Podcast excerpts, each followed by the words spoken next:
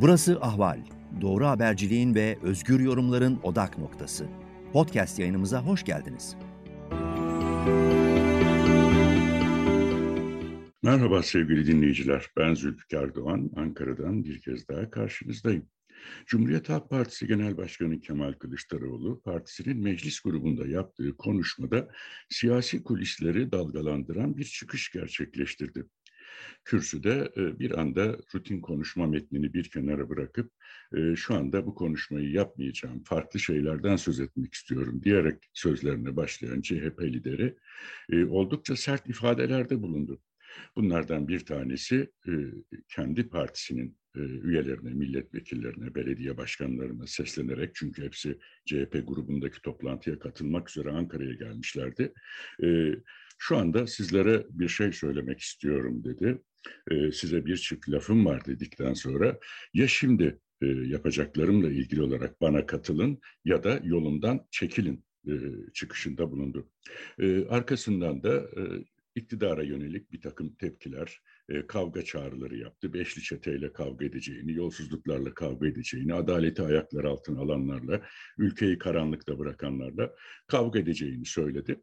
Ancak CHP liderinin özellikle bu çıkışı gündeme getirmesi ve e, yol arkadaşlarına seslenirken de ya şimdi bana katılın ya da yolumdan çekilin gibi sert ifadeler kullanması acaba kime mesaj verdi? Tartışmalarını başlattı. Şöyle ki CHP içerisinde bir süredir zaten Cumhurbaşkanlığı adayıyla ilgili e, bir takım çekişmeler, tartışmalar vardı. İşte zaman zaman Ekrem İmamoğlu'nun, zaman zaman Mansur Yavaş'ın ismi ortaya atılıyordu. Bunun yanı sıra CHP lideri Kılıçdaroğlu da e, kendisinin adaylığıyla ilgili e, iddiaları e, kesin bir dille reddetmek yerine sık sık altı ittifak e, partisinin yer aldığı masayı işaret ediyordu. Ancak dünkü çıkış e, bu konuda CHP liderinin adaylık düşüncesinin biraz daha somutlaşması olarak değerlendirilebilir. Dolayısıyla CHP lideri e, parti içerisinde kendisinin arkasından iş çeviren, e, işte Ekrem İmamoğlu'nu veya Mansur Yavaş'ı devreye sokmak isteyen, o alternatifleri gündeme getirenlere e, kanımca bir mesaj verdi.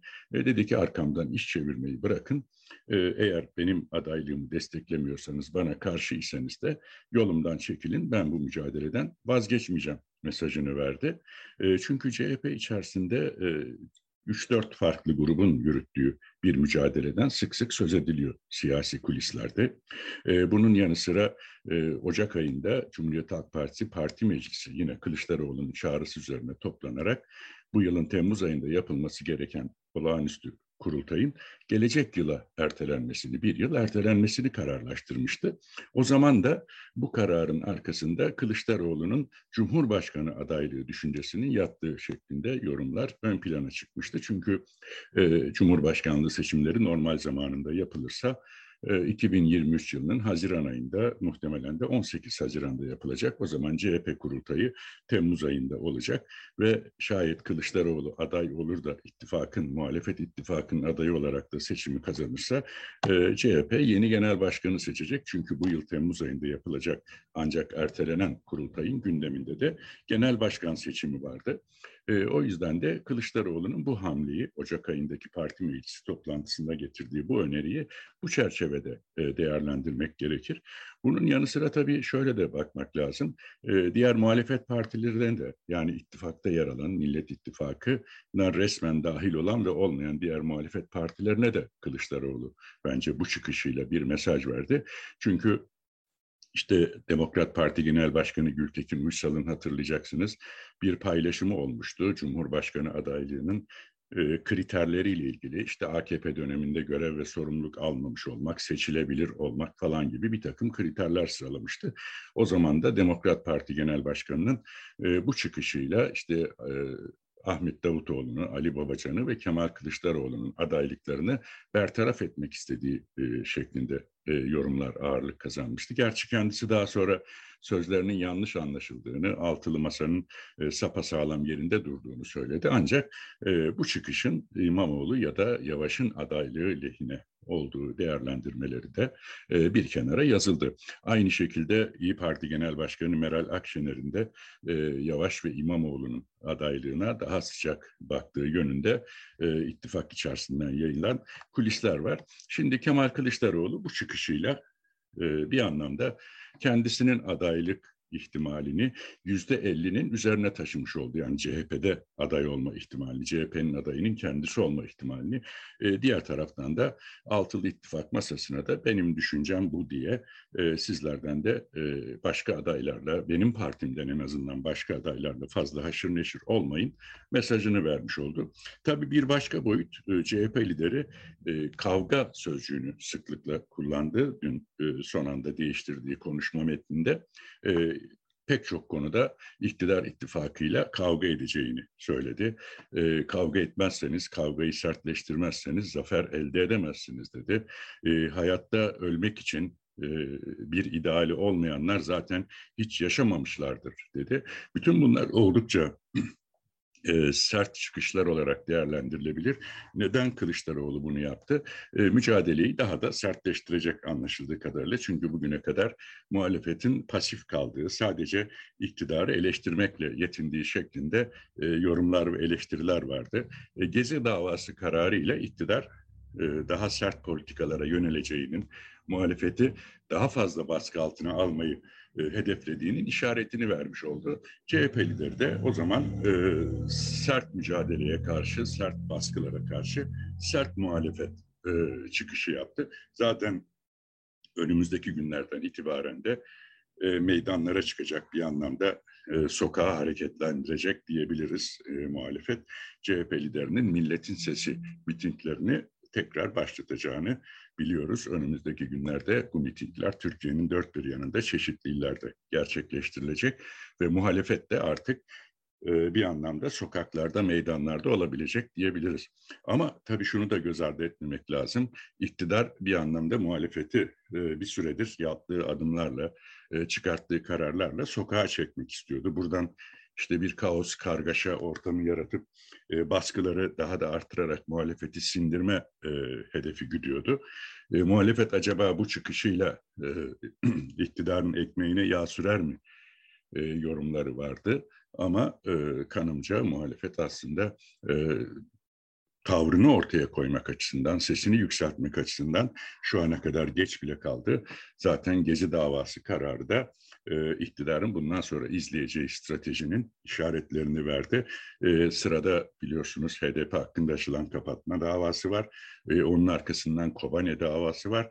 Bütün bunlarla ilgili de eğer Gezi davasındakine benzer kararlar çıkarsa e, siyasi hareketlilik, tepkiler, eleştiriler ve iktidarın e, bunları bastırmak için müdahaleleri ve kaostan, kargaşadan siyasi nema e, elde etme planları e, daha da somutlaşmış olacak. Zaten e, bu yönde gidişin işareti de resmi gazetede yayınlanan bir yönetmelik de bir anlamda verildi bence. Cumhurbaşkanı Erdoğan imzasıyla yayınlanan gizlilik dereceli belgelerle ilgili usul ve esaslar e, konusundaki yönetmelikti bu. E, buna göre e, işte savaş planları, harp planları, milli savunma belgeleri istihbarat belgeleri e, çok gizli, gizli ve hizmete özel olarak tasnif edilecek. Bu tasnifi her kurumun kendi üst yöneticisi yapacak. E, yine belgelerle ilgili değerlendirmeleri yani e, gizlilik derecesini belirleme ya da gizlilik dereceli belgelerin imhasına karar verme yetkisi de her kurumun üst yöneticisi ve yetkilendireceği bir kişiden e, olacak e, komisyonlar tarafından değerlendirilecek. E, şöyle bir baktığımız zaman e, gizlilik dereceli belgelerde tabii ki e, savunma, istihbarat, e, harp planları, savunma teknolojileri e, bunlar e, bir anlamda devlet sırrı olarak kalmak zorunda denilebilir. Ama diğer taraftan kapsamı çok genişleten maddeler de var burada. İşte ekonomik bilgiler, e, başkaları tarafından öğrenilmesi e, durumunda e, yaptırıma tabi olacak işte tarım, kültür, sanayi, teknoloji ile ilgili bilgiler içeren belgeler içinde e, gizlilik dereceli tasnif e, getiriliyor. Bu tabii e, bir anlamda e, şunu da e, düşündürüyor insanlara ister istemez.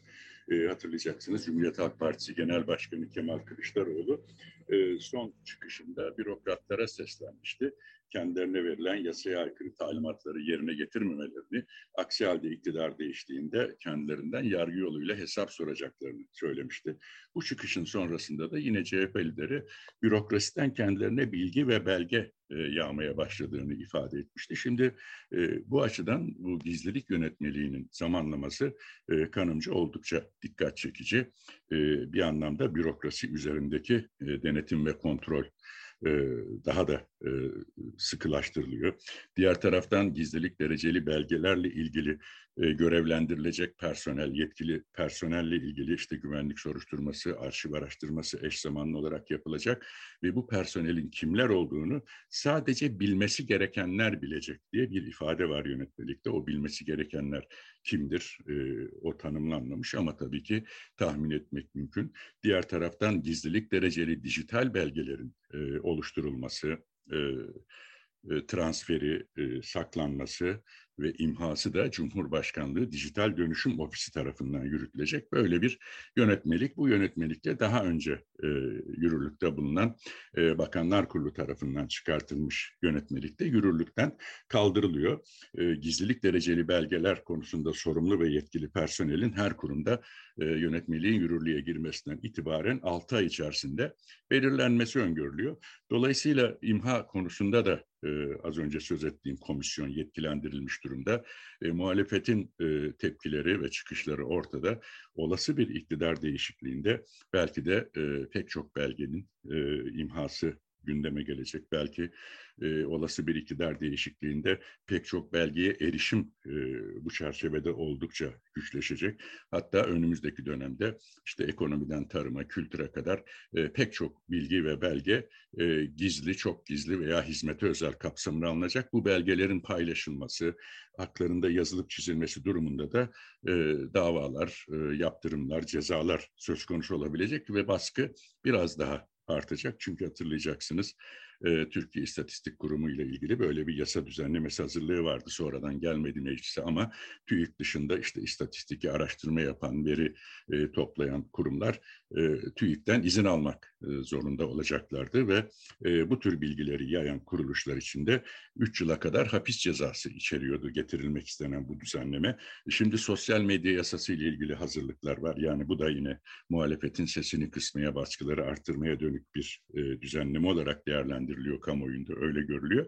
E, bütün bunlar üst üste konulduğunda önümüzdeki günlerde iktidar muhalefet mücadelesinin çok daha sertleşeceğini, e, bunun yanı sıra işte e, yargı yoluyla e, sürdürülecek baskıların daha da artacağını, özellikle gizlilik kapsamının genişletilmesiyle e, ekonomiden tarıma kadar fikir beyan eden, görüş açıklayan veya belge bilgi yayınlayan kişiler için de e, bu kapsamda yönetmeliğe aykırılık iddiasıyla soruşturmalar, kovuşturmalar açılabileceğini ve e, baskı sindirme e, girişimlerinin yaygınlaşacağını e, dile getiriyorlar siyasi kulislerde başkentte.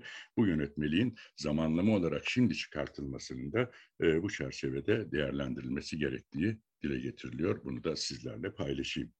Ben Zülfikar Doğan. Yeni bir yayında tekrar karşınızda olmak dileğiyle. Hoşçakalın diyorum. Ahval podcastlerini tüm mobil telefonlarda Spotify, SoundCloud ve Spreaker üzerinden dinleyebilirsiniz. Apple iPhone kullanıcıları bize iTunes üzerinden de ulaşabilir. Türkiye'nin ve hayatın cıvıl cıvıl sesleri Ahval Podcast dizisinde. Kulağınız bizde olsun.